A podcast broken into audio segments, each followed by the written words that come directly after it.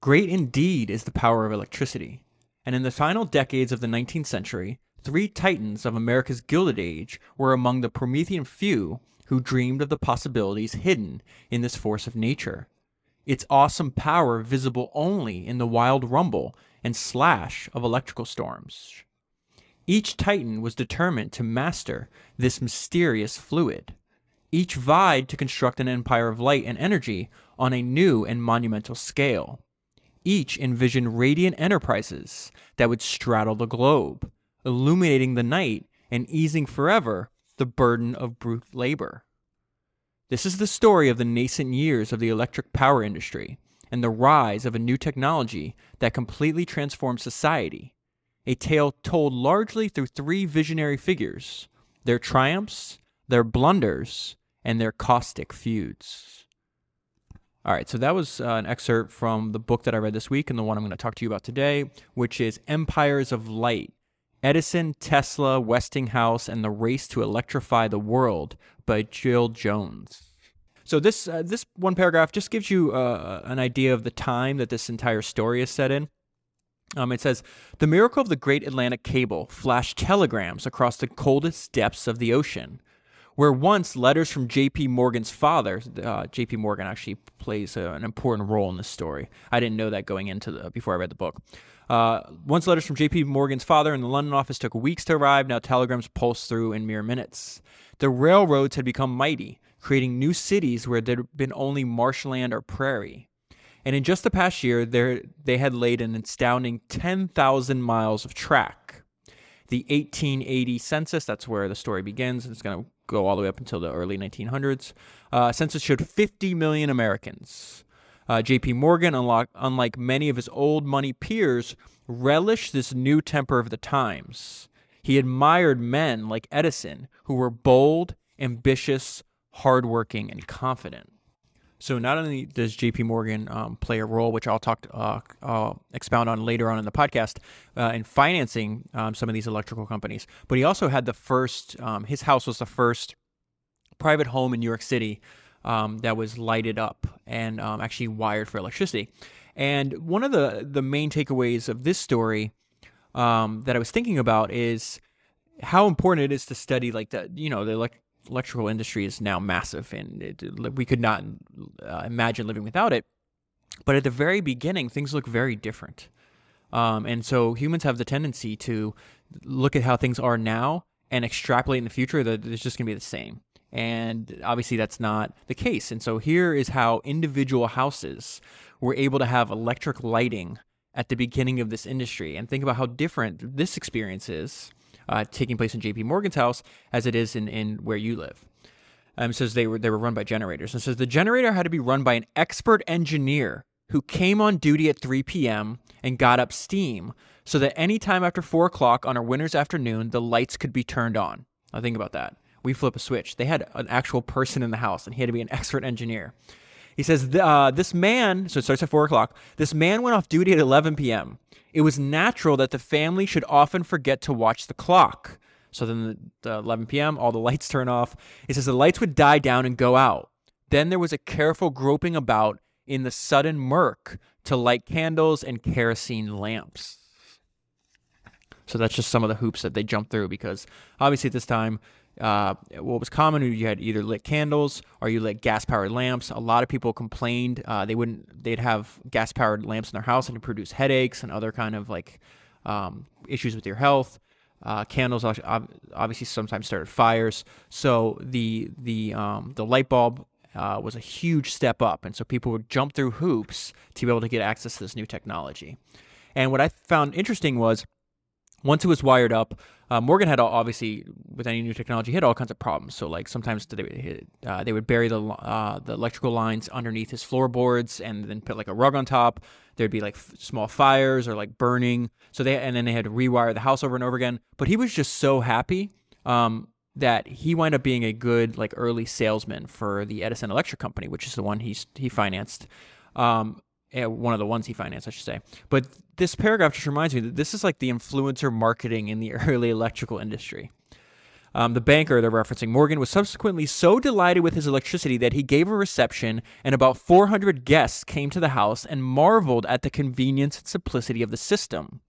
Two of the guests, California gold rush millionaire Darius Ogden Mills and his son in law, New York Daily Tribune publisher Whitelaw Reid, promptly contacted the Edison Electric Illuminating Company to have their own houses electrified. So we see that obviously happen a lot where there's people we admire.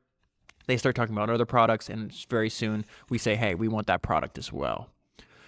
Um, and then I just want to be, be, we're going to jump in and we're going to go back and forth. So this is going to be a little different because normally I focus on just one person, right? And I, I, originally, when I was reading the book, I'm like, okay, well, maybe I'll, I'll do separate episodes all about the book, one based on Edison, take each person at a time because they're hugely important, hugely fascinating people. And then the more I got into the book, I was like, no, you know what? I'm just going to make this maybe, even if the podcast has to be a little longer. Um, they're just they're, the dynamic between all all, all these uh, these three is so fascinating. It's like this belongs in one podcast, in one story, in one sitting. Um, so, uh, with that said, I do want to read this part, um, and we're going to jump around between the people. Obviously, uh, why this period, in my opinion, was was so important. Um, so it says, but for the visionary capitalist, electricity possessed other, more practical allures.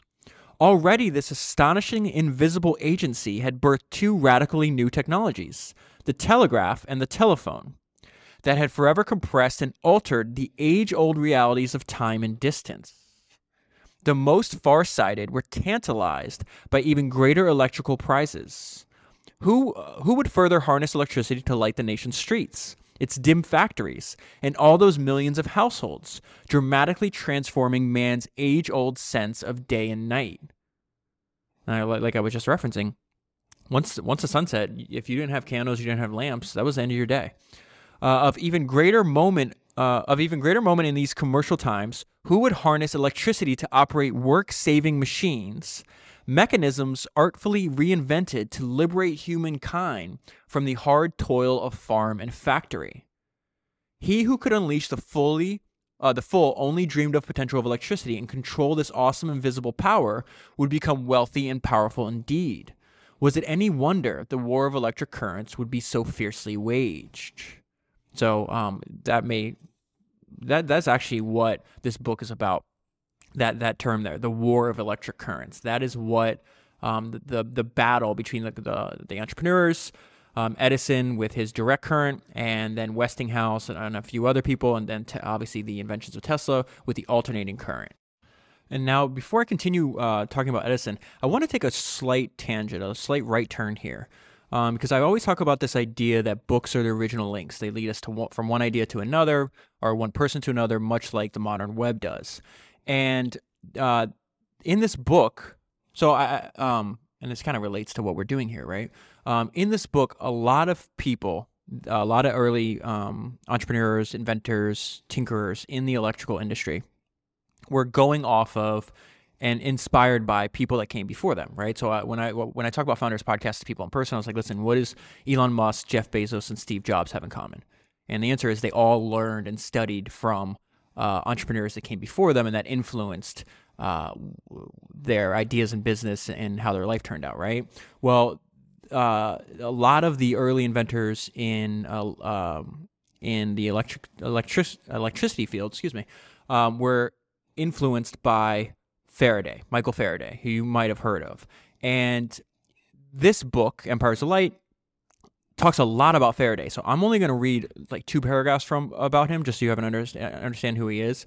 Um, he's hugely influential, and this caused me to find um, biographies on him, and he's going to appear in a future Founders podcast. He's not technically an entrepreneur, but he thinks like one and he acts like one. So let me just read this part before I get into Edison. And Edison was hugely influenced by Faraday.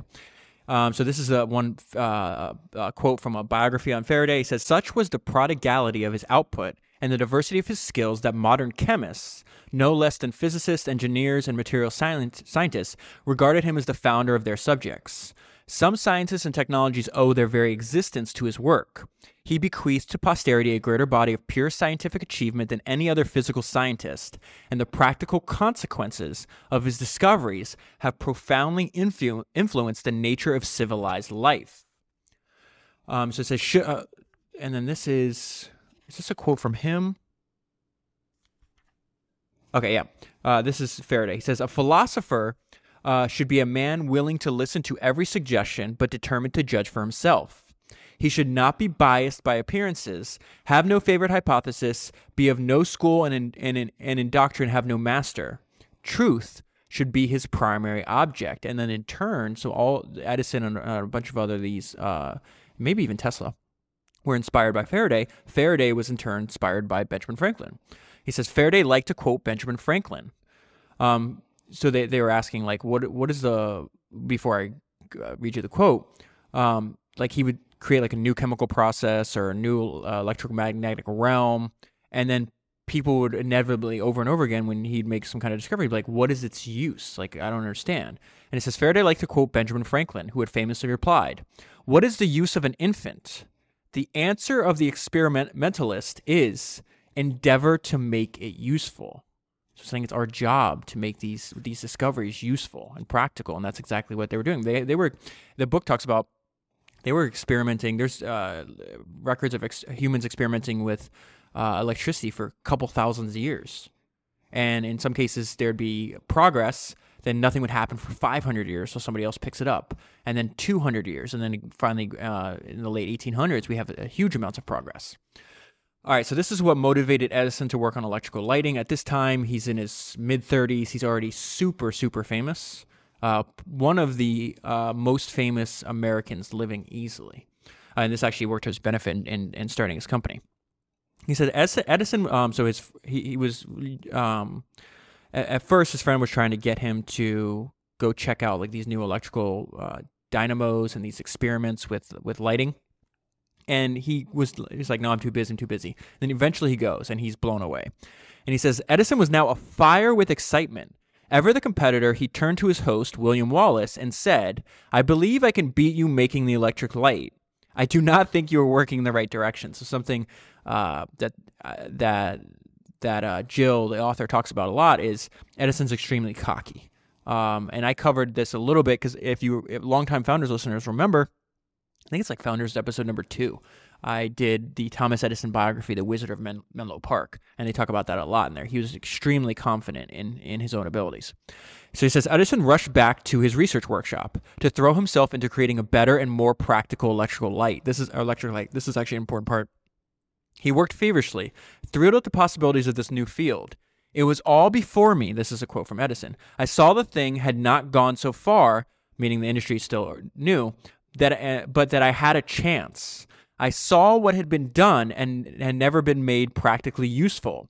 The intense light had not been subdivided so that it could be brought into private housing. So that's an important part.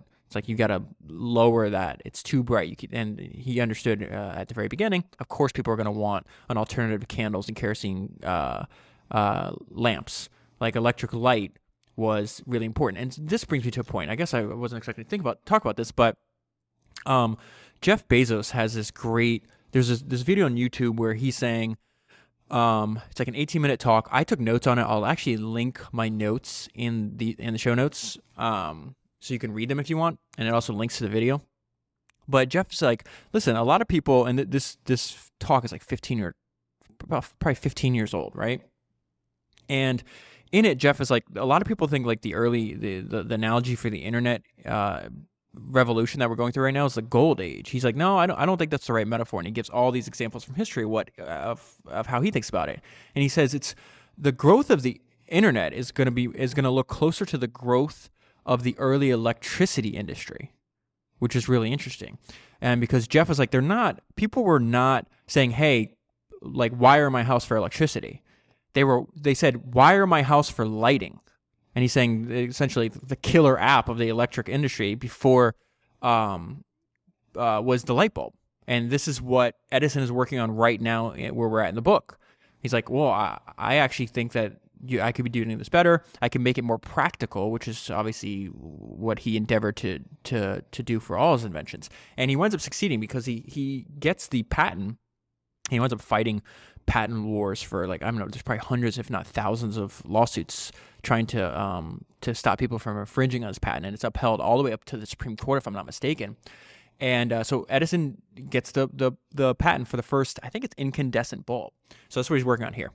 Um, he says the man who came up with the best arc light system might well make a fortune, stealing away even that, that 10% of the gaslighting business. And he's saying so even on the tiniest, and that, that's he's just talking about streetlights. So even if you could just take 10% of the gaslighted streetlights, you already have a fortune. So they knew from the very beginning the size and the magnitude of the industry. But the man who could subdivide the light to take it indoors and tame it into a gentle glow, which is what the light bulb does, right? And power it with a dynamo, which that doesn't happen anymore, uh, at least not in the way they they did it back then. He would be the true Promethean, the blazing electrical pioneer, the hailed benefactor of humankind, and he become wealthy to boot. The race to illuminate with electricity the houses and offices of America was on.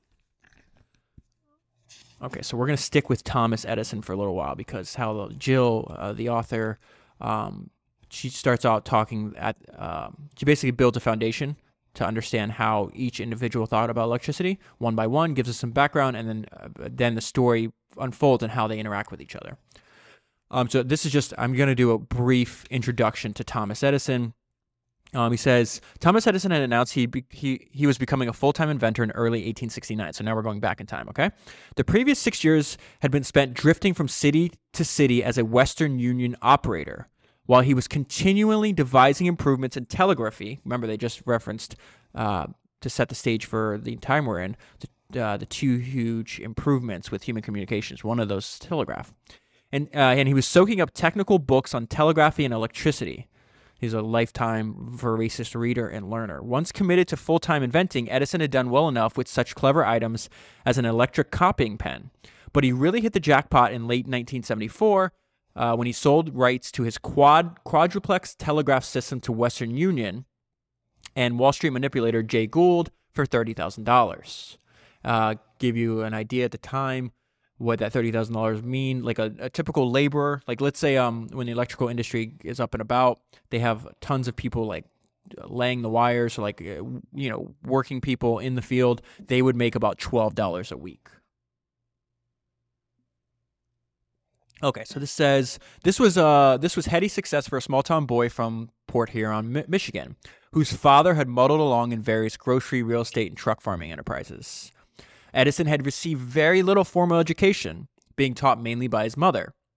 His, his boyhood revolved largely around his many ingenious efforts to make mechanical things or brew new chemistry experiments, including one that produced an explosion that wrecked a corner of a building and burned Edison and some of the boys. Ooh.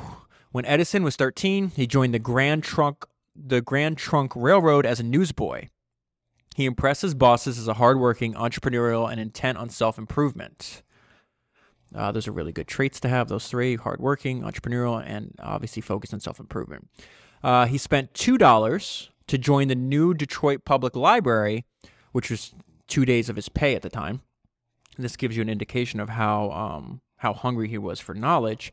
So he spends two days' pay to join the Detroit Public Library and proceeded to read his way through the shelves.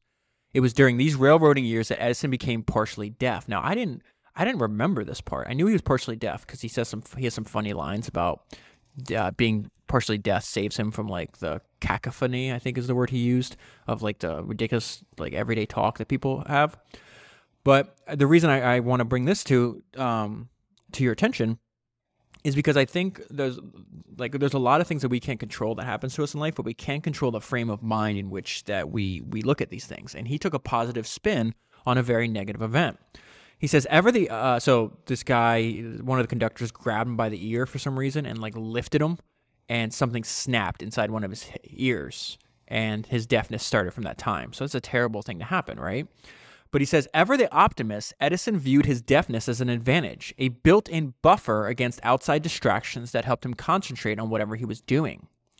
Edison's avid, avid, curiosity about all things mechanical had led him to befriend the local telegraph operator wherever he was. Uh, when Edison turned 16 in, in 1863, his natural flair for banging out and receiving Morse code, uh, which was honed by 18 hour bouts of practice, earned him his slot as a junior operator. The Civil War was going on at this time, and telegraphers were in great demand. So sometimes you're just you're at the right place at the right time. Timing is really important in these things. And so Edison was launched into the world of telegraphy, invention, money, and getting ahead. Um, so now this is Edison's approach to work and the power of inspired work and the different paths you can take. So when Edison was onto a problem, there was no day or night, just hours in which he uh, in which to work, as his long-suffering, neglected wife and two small children well knew. So I bring that up because, so obviously, uh, we're we want to grab the best ideas from a life a lifetime of experience that these entrepreneurs have, right? But we also want to learn from their mistakes. Now, it's great to to work on something you're passionate about, to love it so much that you want to dedicate a lot of time to it. Um, very few people in, in life find something like that. But it's it, to me, in my opinion, like I wouldn't like family is extremely important. So I don't think neglecting in your your wife and your small two small children. He winds up having six children, um, and you know he's basically sacrificed his family life for invention. Uh, you have to be who you are. It just uh, for me that that that's a bad trade. He winds up some of his kids wind up being estranged, and they basically say he's a crappy father. Um, Edison could rarely pull himself away long enough to dine at home, instead fueling himself on yet another slice of apple pie. That was a really weird thing that I learned that he sustained himself just by eating apple pie. Um, so now he's oh, and this this is a sign of his cockiness. Remember, he he toured uh, William uh, Wallace's shop, and it says a mere week since the tour of Wallace's shop, Edison pronounced with a, with his characteristic hubris to the reporter from the New York Sun that he, Edison, would be the one to succeed with the electric light where others had failed. He, Edison, would be the Prometheus, they use that word so many times in this book, who would define the secrets of this mysterious agency and light up America and the world. He had, in one inspired week, just invented the first practical incandescent light bulb. So that is partially true, but partially not true. He had got one set up in one week, yes, but then it would he would the search for the right material, I think it was a filament is what they're called, took a very long time after that. So the basic idea was there after one week, and he had to run constant, uh, numerous, uh, maybe countless is the better word, experiments to try to find the filament that wouldn't burn out and that could actually last. Um, he says, "I have a," and this is uh, this is Edison, and he's not going to give too much details because he hasn't secured the patents yet. But he says, "I have obtained it, the light through an entirely different process." than that from which scientists have sought to secure it. They had all been working in the same groove, and so that's the power of inspired work on different on a different path. Realizing, okay, well, everybody's running the same experiments, they're working the same groove. Maybe um, let me uh, attack this same problem and find a solution in a in a different manner, and that's what he did.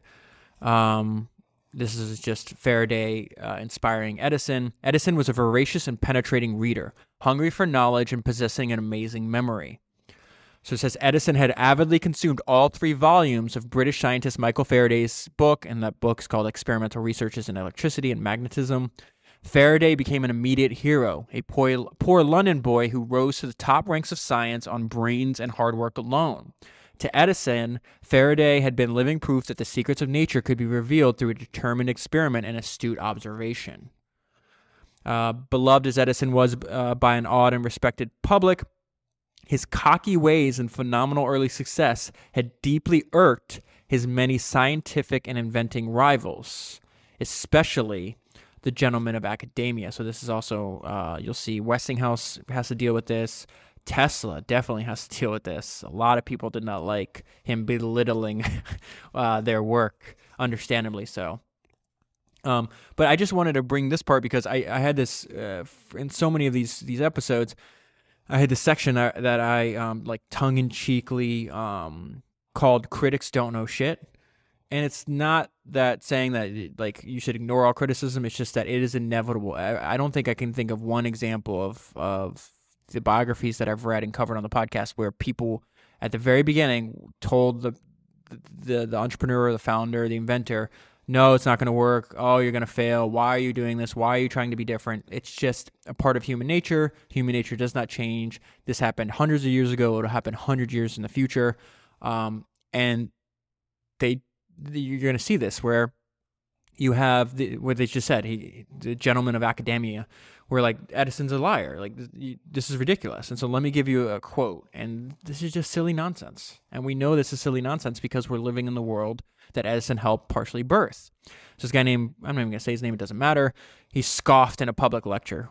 What a cocky. And I, and I wrote, "Who is the cocky one?" And you understand why I wrote that after you hear this sentence. He says. We have heard a great deal of, uh, of late of Mr. Edison's discovery of a means of indefinitely dividing the light.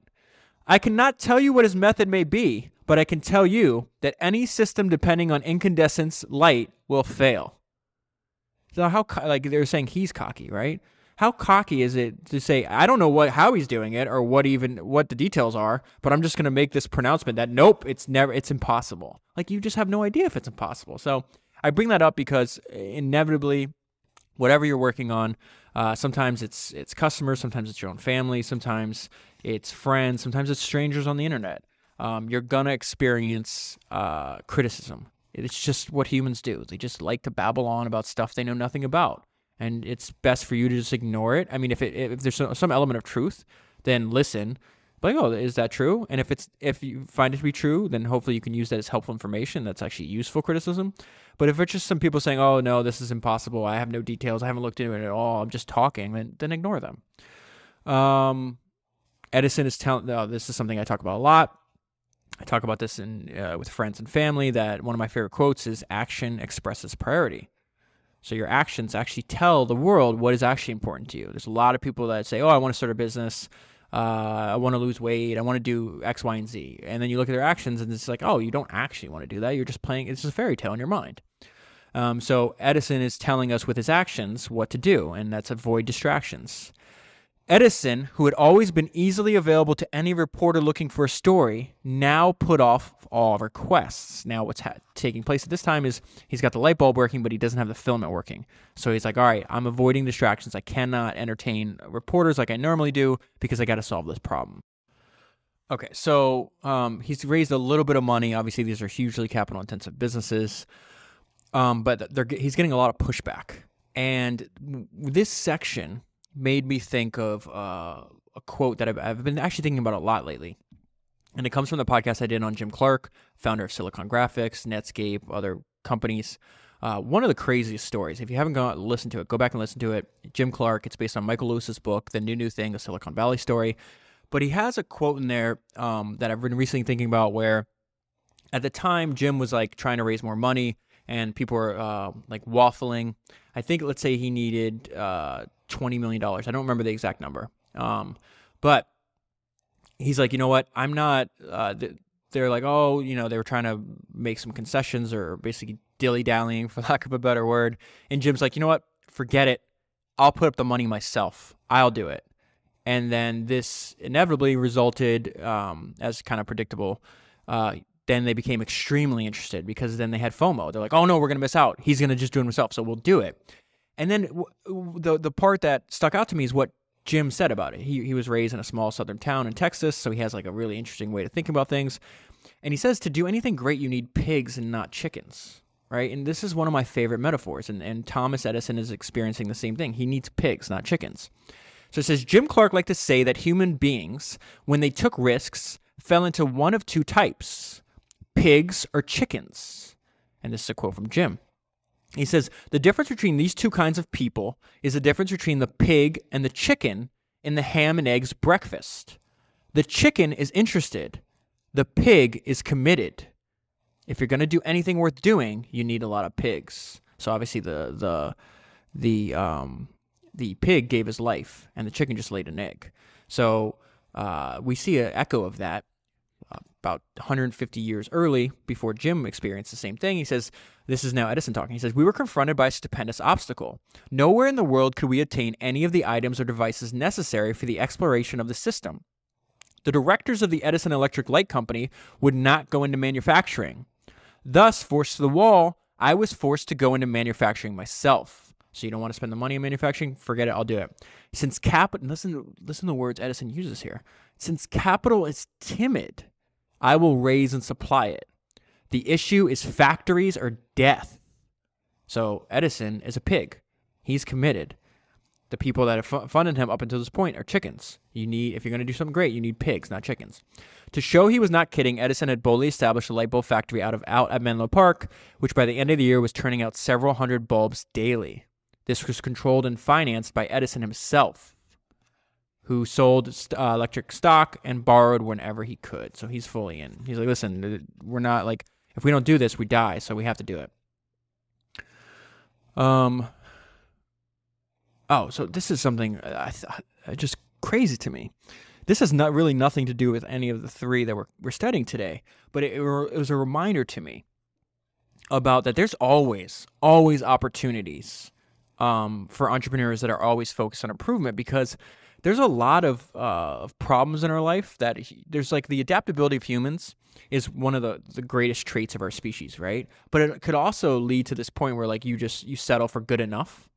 Like this is and, and if you focus on hey, we don't have to focus on good enough. We can actually always focus on improvement. That's where there's a lot of opportunities to start new companies, to products and new services, right?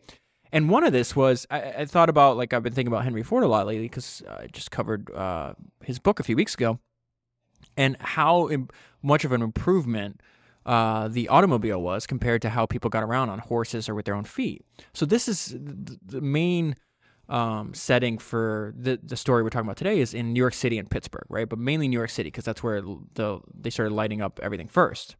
And this is the, the this is the environment that these people were living in in the 1800s in New York City. Working largely at night when the city was much when the city's much maligned street cleaning crews spread out to remove the two to three million pounds of horse manure left behind each day by the city's 150,000 horses. So think about this. Before the invention of the automobile, the primary way to get around the city was horses, horse drawn carriages. And humans thought it was fine to have 3 million pounds of horse crap in the city streets every day. People live like that. They're like, this is the best solution. This is this is good enough. And so I think for entrepreneurs always focus on improvement, you realize that there's no such thing as good enough. We can always improve and find out new find out new ways. And eventually, of course, like New York City does not have or any other cities does not have 150,000 horses dropping a bunch of crap everywhere now. And that's because entrepreneurs, tinkerers, inventors, experimenters found a better way to transport our bodies around. Uh, moving on, some traits that I've obviously learned from Edison, among others, is patience and persistence overcomes all. He said, for four years, now we've jumped ahead in the story, Edison had worked as hard as ever uh, as he had on any one project, and he was understandably nervous that it would actually perform as promised. Edison was now 35 years old, and while his face still looked as youthful as ever, ever his brown hair had turned gray in the years since he had blithely and innocently promised to light up all of Lower Manhattan with his bu- with his light bulb. So think about that. He he got a, a lot of initial traction after one week. It took over four years to finally find the filament. That's persistence. Um, and this is what Edison wanted, or uh, as I would say, like everybody needs to know their why. Like, why are you doing what you're doing? Like, what is your why? So this is Edison's why. Before him, the great inventor saw only more glory and great fortune, which to Edison translated into utter freedom to ex- exercise his prodigious gifts as an inventor. He explained, My one ambition is to be able to work without regard to the expense. I want none of the rich man's usual toy- toys. I want no horses or yachts. I have no time for them. What I want is the perfect workshop. And that is actually a belief held um, by a lot by I would say uh, Edison, Tesla, and Westinghouse. In fact, I was just uh, watching a, um, talk Steve Jobs gave back in like the late '90s, and he talked about how he was influenced by um, Bill Hewlett and David Packard, specifically the fact that they wrote down the principles of their company. It's called the HP Way. I actually read that book and did a podcast on it. You can find it in the the Founders Archive. But um, he talks about he's like the first thing they said in the HP way is that we have to make a profit. That's the very first thing. They weren't, and they said they have to make a profit so they can go on building other products. And I like that as opposed to building a product to make a profit. It's like, no, no, we're going to make profits so we can make products that make the world better. That's how Edison thought about it. That's how Tesla thought about it. That's how Westinghouse. Westinghouse winds up being a very wealthy man. He has like $50 million by the time he dies in early 1900 money. But he he focused solely on like building products for the good of humanity. And I would argue that same thing with Steve Jobs. Like you can go and look at the house he lived in, or like the fact that he I don't think he ever sold stock. I know they borrow against it, they do all the other stuff, but um, he wasn't in it. He had like he, he was in it for the right reasons, and that and to me the right reason is to build the best product possible. Now, a byproduct of building the best product possible is you're going to have, uh, assuming you're running your business correctly, you're going to have profits. But what are you going to do with your profits? And for Edison, Tesla, Tesla winds up making a little bit of money too, and and I'll get to that in a minute. It's it was always just so they could invent and make more products. I I feel like there's a theme there that between Edison and Tesla and Westinghouse and Hewlett and Packard and Jobs um, that I think is important to to to realize. Um, it says, um, I mean, even think about what Jeff Jeff Bezos is doing. Uh, he's taking he's liquidating about a billion dollars a year in his Amazon stock and he's putting it into Blue Origin. Um, he's he's I mean he, he can spend that billion dollars on all kinds of ridiculous uh, consumption, you know, and he's like, no, I, I want like I've had a passion since I was five years old about space and rockets, and I I feel like that, that's my obligation to humanity. All right, so now we're going to go into Tesla.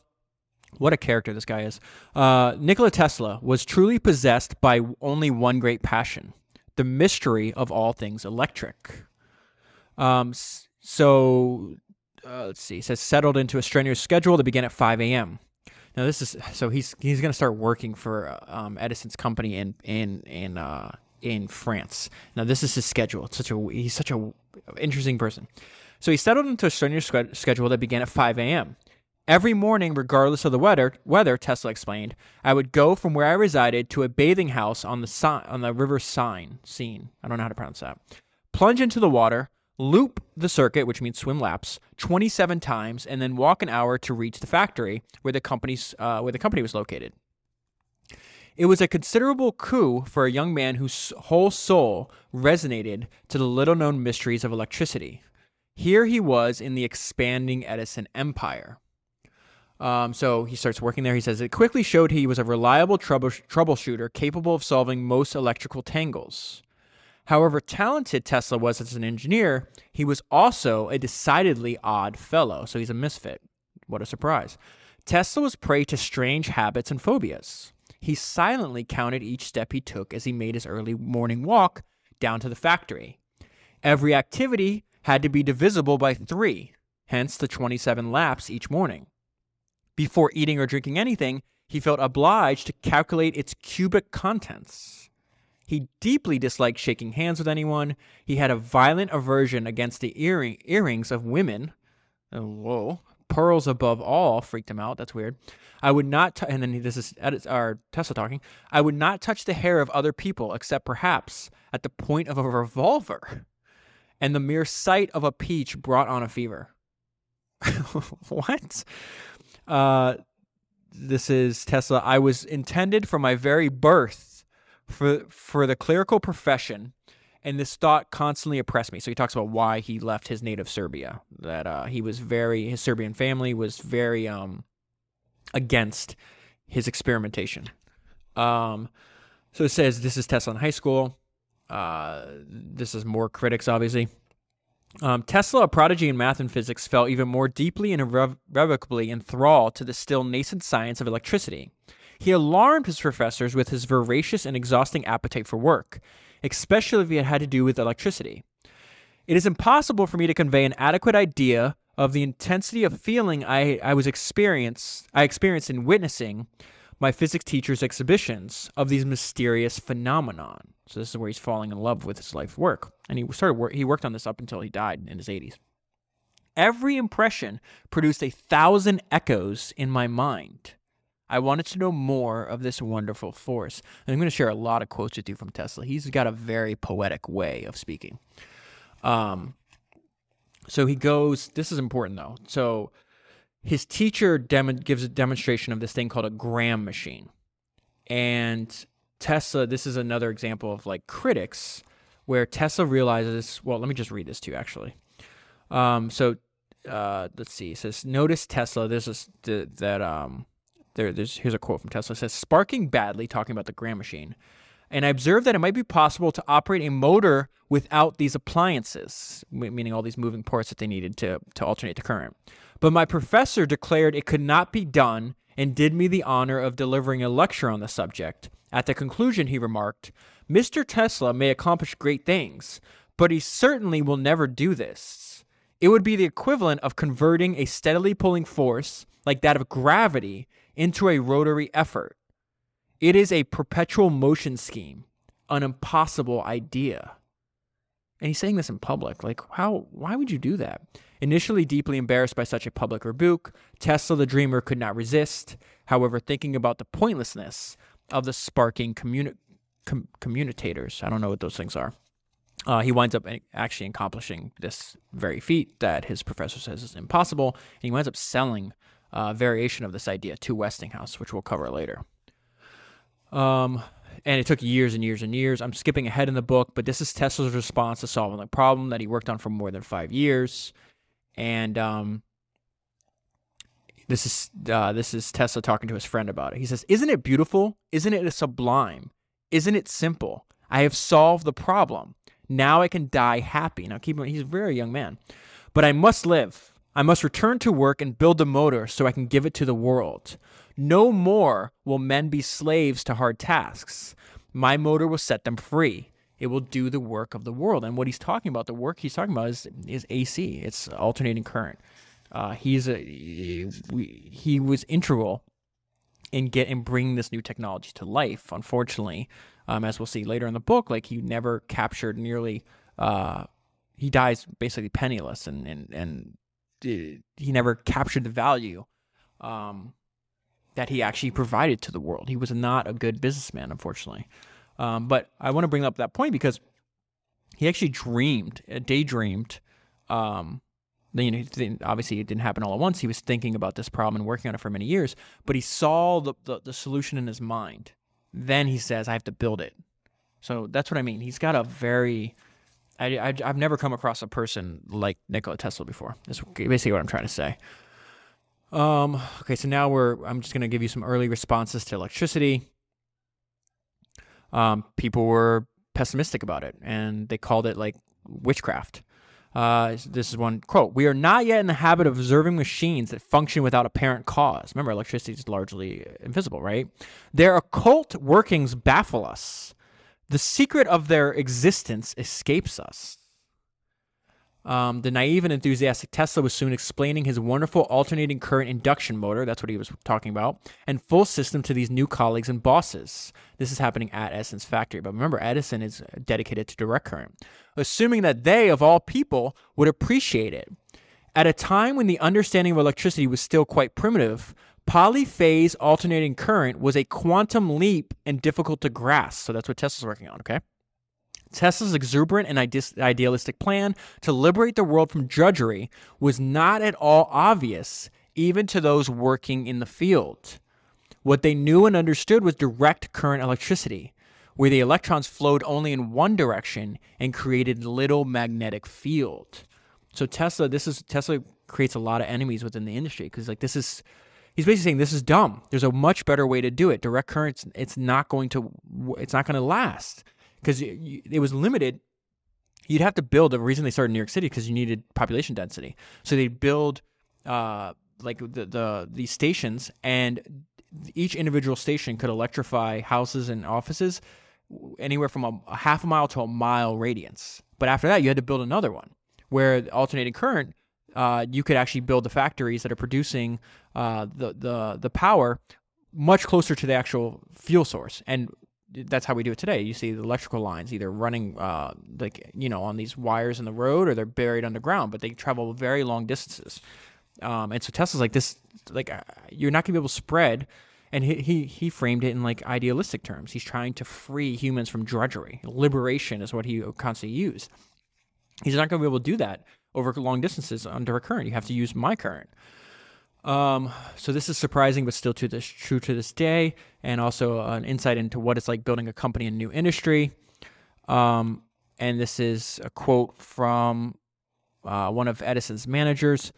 Uh, he says, uh, People generally did not at all appreciate the need or value of electricity. They had to be educated to its use.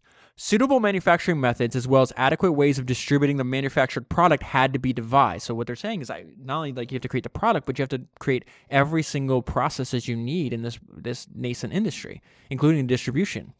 Customers did not, and check this out. This is such a great quote. Customers did not exist; they had to be created.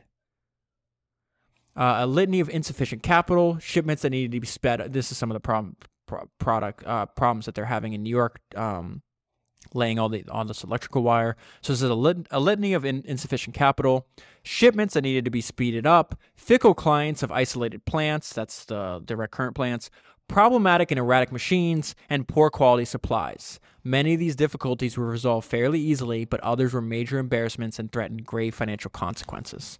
So, you know, the, every day they had more fires and more chaos to deal with.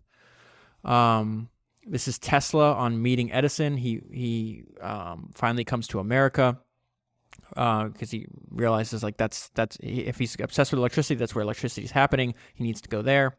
At at the time, like I said, he was working at a uh, um, factory, uh, Edison's factory in, in one of his in Europe, in France. He says the meeting with Edison was a memorable event in my life. I was amazed that this wonderful man, who without early advantages in scientific training had accomplished so much. I had studied a dozen languages, delved into literature and art, and had spent my best years in libraries reading all sorts of the stuff that fell into my hands, meaning he had a broader education. And then I felt most of my life had been squandered.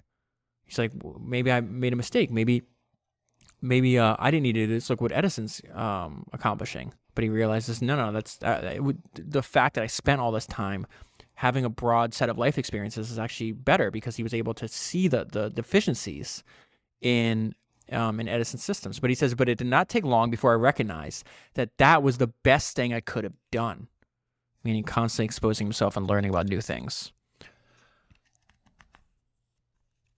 Um, so this is, I wrote, I left my note to myself. I don't know. No one is always right. No one is perfect. Let's see what that meant.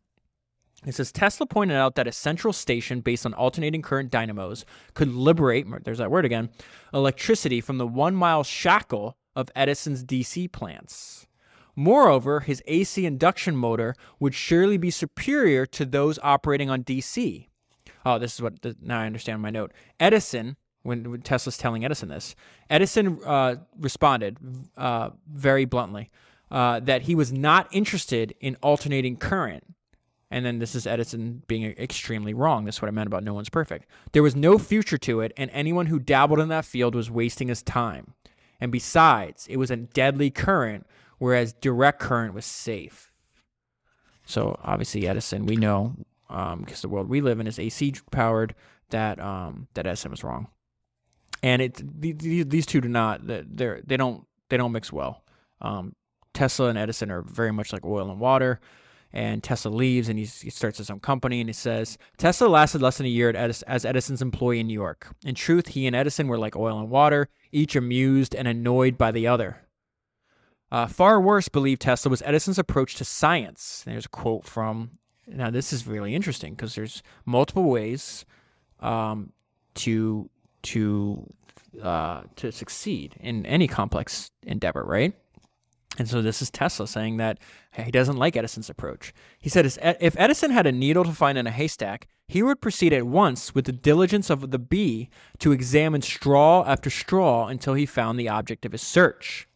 His method was inefficient in the extreme, for the immense ground had to be covered to get anything at all unless blind chance intervened. And Tesla suggests to us a different uh, alternative.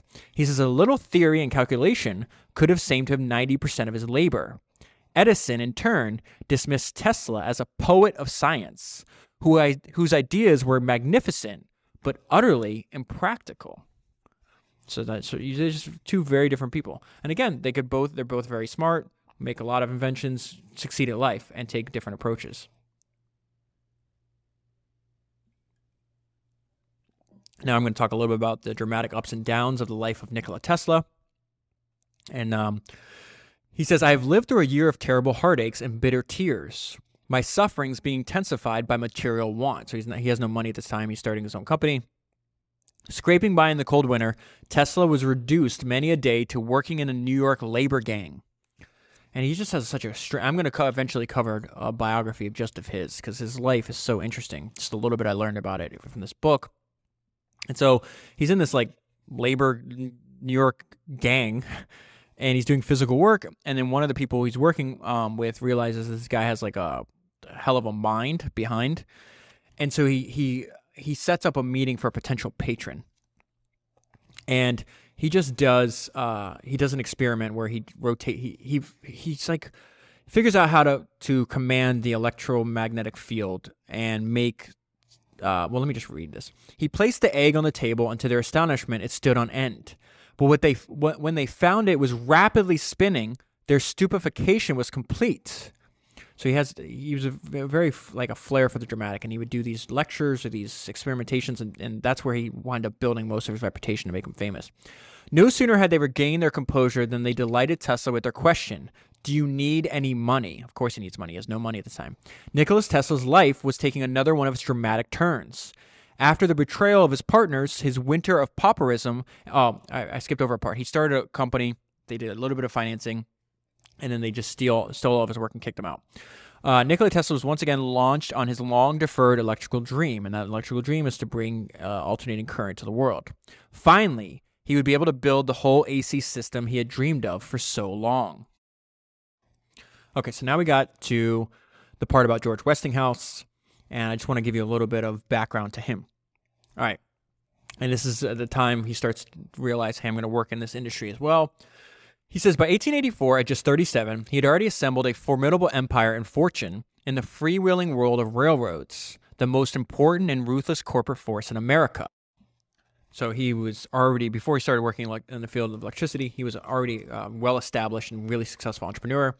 It started at age 22. He introduced uh, his most momentous invention, a revolutionary air brake that allowed the engineers of a passenger train for the first time to quickly and safely stop all the cars. Westinghouse had had a struggle finding anyone willing to back this novel and expensive venture. And so far, far wiser when he finally did introduce his air brake, he staunchly refused to give the railroads licenses, saying only he would manufacture them in his small Pittsburgh work. So, one, I want to stop and tell you what the alternative was before he invented the air brake system. So let's say there's something on the track, and uh, at the time the rail the the train had to stop. The engineer had to st- uh, go back in every single car and brake it manually, one by one by one. And so the air brake system used compressed air to do that all at once, so the whole train would stop. Um, so uh, then the second part I think is really important to notice. He's like, uh, um, when he did introduce his air brake, uh, he didn't sell licenses, right? He's saying that he is going to own them. He will manufacture them, right? This reminded me so there's a lot of uh, I've read two books on Howard Hughes. So Howard Hughes is one of the most famous people that ever lived.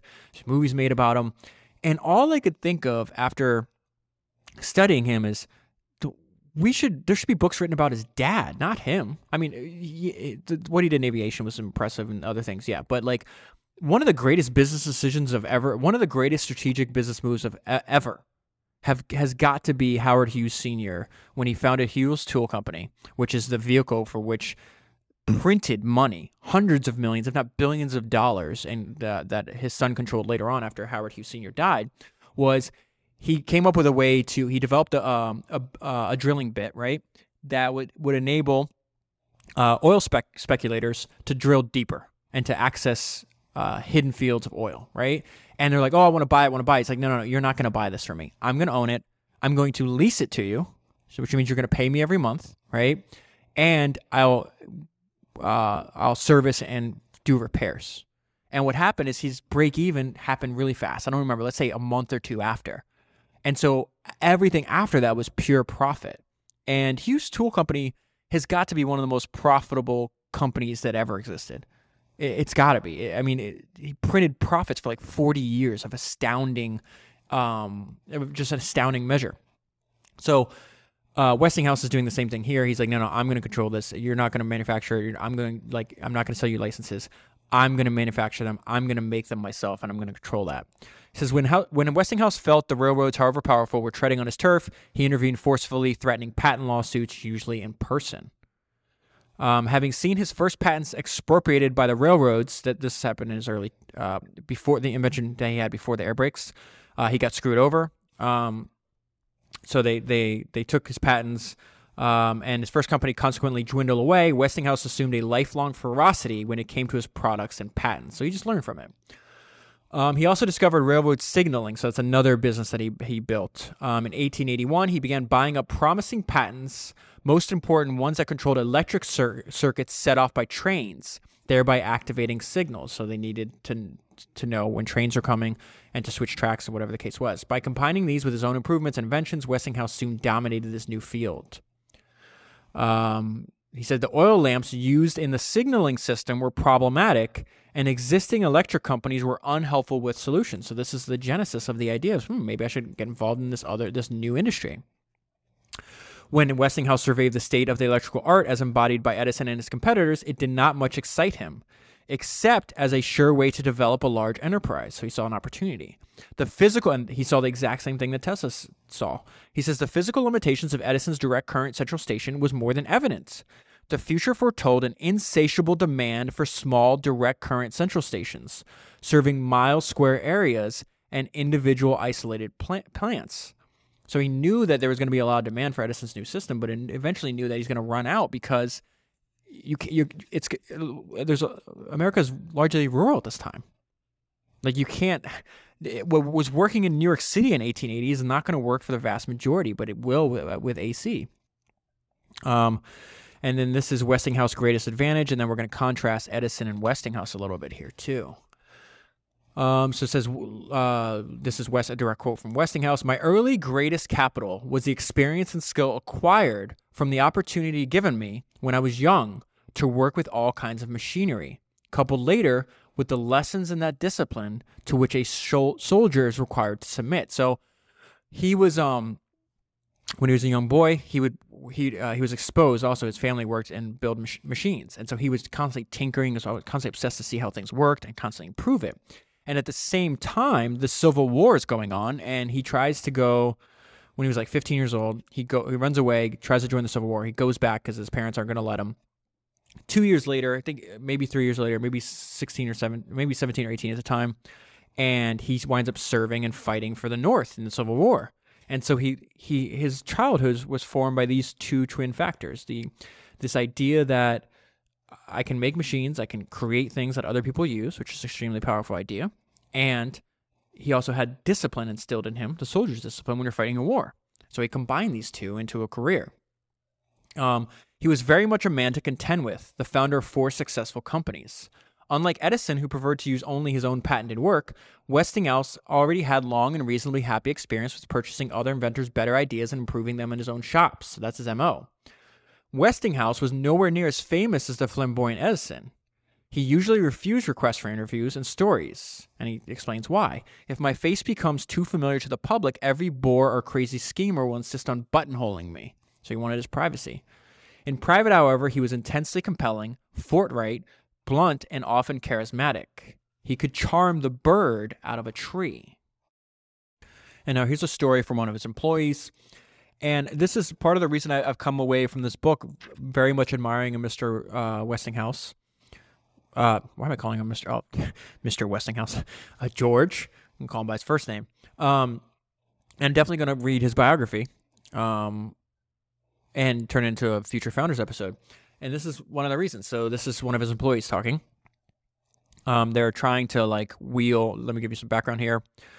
They're taking like equipment they need and supplies they need from one of his factories and moving it, and they're doing it by wheelbarrow. The wheelbarrow falls. There's like a runway. It's like cement, and the wheelbarrow falls off and into the mud. And so everybody's like, la- other uh, employees are laughing and like just laughing at how helpless this guy is, right? his employee. And then Mr. Westinghouse sees what happens. He says, Mr. Westinghouse appeared in his long tail coat and hi hat. He removed his gloves, took hold of the wheel, and lifted it onto the slab. He said nothing. It made a lasting impression on me. Here was a boss whose first impulse was to help, to set things right, and at the same time to drive home a powerful but unspoken lesson. They were all working together from top to bottom. George Westinghouse, like Edison, thought money was important only as a form of stored energy. to use as he wished in his work and expand his businesses. He was interested not in being rich, but in helping the world. He strove incessantly to deliver better, more reliable products. But he had another goal also. My ambition is to give as many persons as possible an opportunity to earn money by their own efforts, he once explained. And this has been the reason why I have tried to build up corporations which are large employers of labor and to pay living wages, larger even than other manufacturers pay, or that the open labor market necessitates. That is very Ford Fordian. very much if you change if you if you didn't tell me that was a quote by George Westinghouse, I could easily think that was a quote by Henry Ford because all he focused on was service. And that's what Westinghouse is saying. He's like, listen, I, I want to make money, but I want to make money as a way to expand the amount of service that I give to other people. And that's the point of the businesses that I'm creating. And I, I think like why why would he say that? And um, it's because missionaries believe. They have a, a, deep belief in what they're doing. Right? They're sacrificing their time, sometimes their safety, um, to to to spread the word of what they believe in. Right? Um, and I think it's really important to realize that that scales up and down. And in fact, on an individual level, it only takes one person to really, really believe in an idea. And as long as that person is unrelenting and willing to not give up, they can motivate and, and, and gather other energy from those around them and push that idea forward. And so this is what he does. They, they invent the modern transformer, the electrical transformer. Uh, he says the opposition by all the electric, and this is happening within his own company. So the reason I, I should give you some background. He he George is realizing exactly what Tesla realized that AC is the future, right? And so, but everybody in the in the this early industry was trained in direct current. So like no no, just focus on what's already out there. And it took Westinghouse to have this unrelenting belief in AC, and he's like even the opposition, he overcomes the opposition of his own company. So it says the opposition by all the electric part of the Westinghouse organization was such that it was only Mr. George Westinghouse's personal will that put it through. No one besides Westinghouse understood the tremendous breakthrough represented by the AC transformer, a machine that could take high voltages that had traveled long distances and step them down for safe use in entire factories or homes. Undeterred, by the chorus of naysayers at his own company. So, what do you believe in? What do you believe in so much that you're willing to dedicate and to say, no, no, I understand that you may not understand this, but let me explain to you why I believe this is true.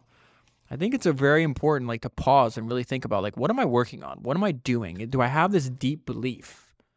Um, because it's it's it's one of the rarest things in life to be able to work on something you truly truly believe in. And I think as entrepreneurs, like, we are uh, unbelievably like lucky to be able to do that. Most people don't do that. I was just listening to Arnold Schwarzenegger talk.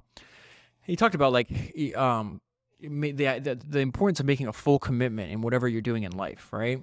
And so he's like, see, I don't know where he got the number, but he's like 74% of all Americans hate the job that they have. And he's like, the reason they hate the job they have is because they're just accepting whatever job's available. They didn't actually sit down and think, what do I want to do in my life? What do I believe in? And for Arnold, he's like, I wanted, I made a full commitment to become uh, Mr. Universe, the, the winning of the bodybuilding contest. And then when I was done with that, I made a full commitment to become a movie star, even though everybody told me, no, you're, you're silly. People can't even understand your accent, etc., etc. And then when he was done with that, he said, I made a full commitment to, to being in politics.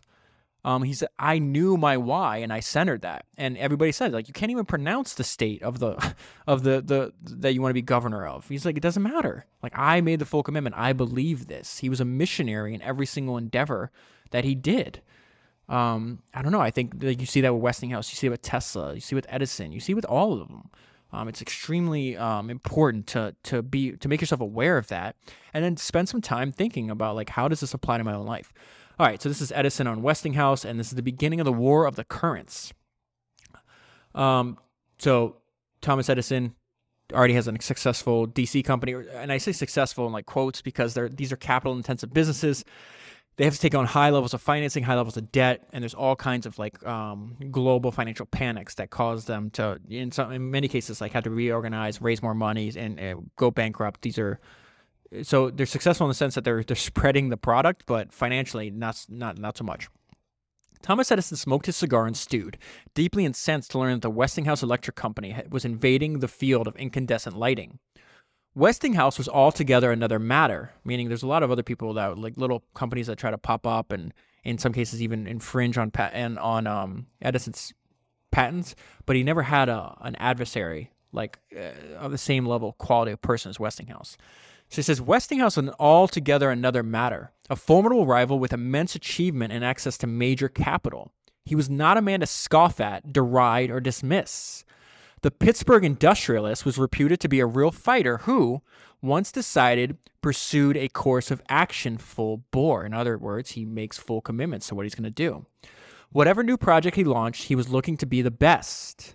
Like Edison, he thoroughly enjoyed working in the noisy, dirty shops among his men, inquiring about the state of their projects and infusing everyone with his own zest. Here were the first angry rumblings in the coming hostilities that would become to known as the War of the Electric Currents. Okay, so there's this is there's one thing that's very confusing because uh, once at the very beginning, everybody okay, DC makes sense, DC. Then once AC is um, Westinghouse starts installing them, he grows extremely fast. People realize, oh wait, this is like a better option. Edison was extremely stubborn, and he kind of ignored what was obvious, and I don't know why. It was confusing to me.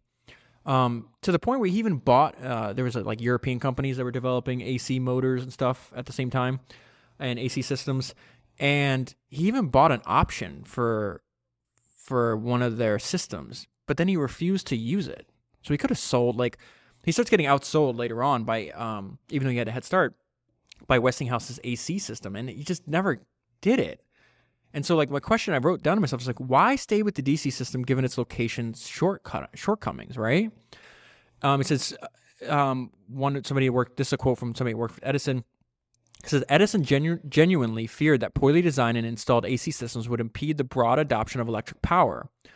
That's what his stated reason was. One suspects a further cause: stubborn pride of authorship. Every aspect of the electric uh, the Edison DC system had been created from scratch by Edison or his colleagues. It is easy to imagine him balking at incorporating the inventions of others. So, in other words, like what what what the author is suggesting here is it's ego, right? And I think that's very important because all like the the idea that you're going to accomplish something great without a without a um a deep seated belief in yourself just, it's just that's of course you have this deep belief in yourself. Now sometimes that's called ego. Sometimes obviously it can be taken too far. In this case, I think Edison definitely took it too far. Um, but I bring that up because it's inevitable that we all have these same blind spots in our life um, and just realizing when you see i guess my point is like you can see it's a lot easier to identify uh, flaws in other people than it is in ourselves and just knowing that okay that person has flaws undoubtedly i have flaws where are they what am i what am i papering over what am i ignoring what is my ego not allowing me to see because it could cause dire financial uh, in in terms of business like dire financial consequences for yourself it definitely did for edison edison would have been I mean, he still did relatively well financially for himself. He has a lot of other inventions, other businesses, but he could. I mean, he got, he was the first one in the field. He owned the freaking patent for the light bulb. If he had just gone with, and he went, uh, I I don't want to step over my point, but I guess I'm, it's not like a it's not like this is like a brand new.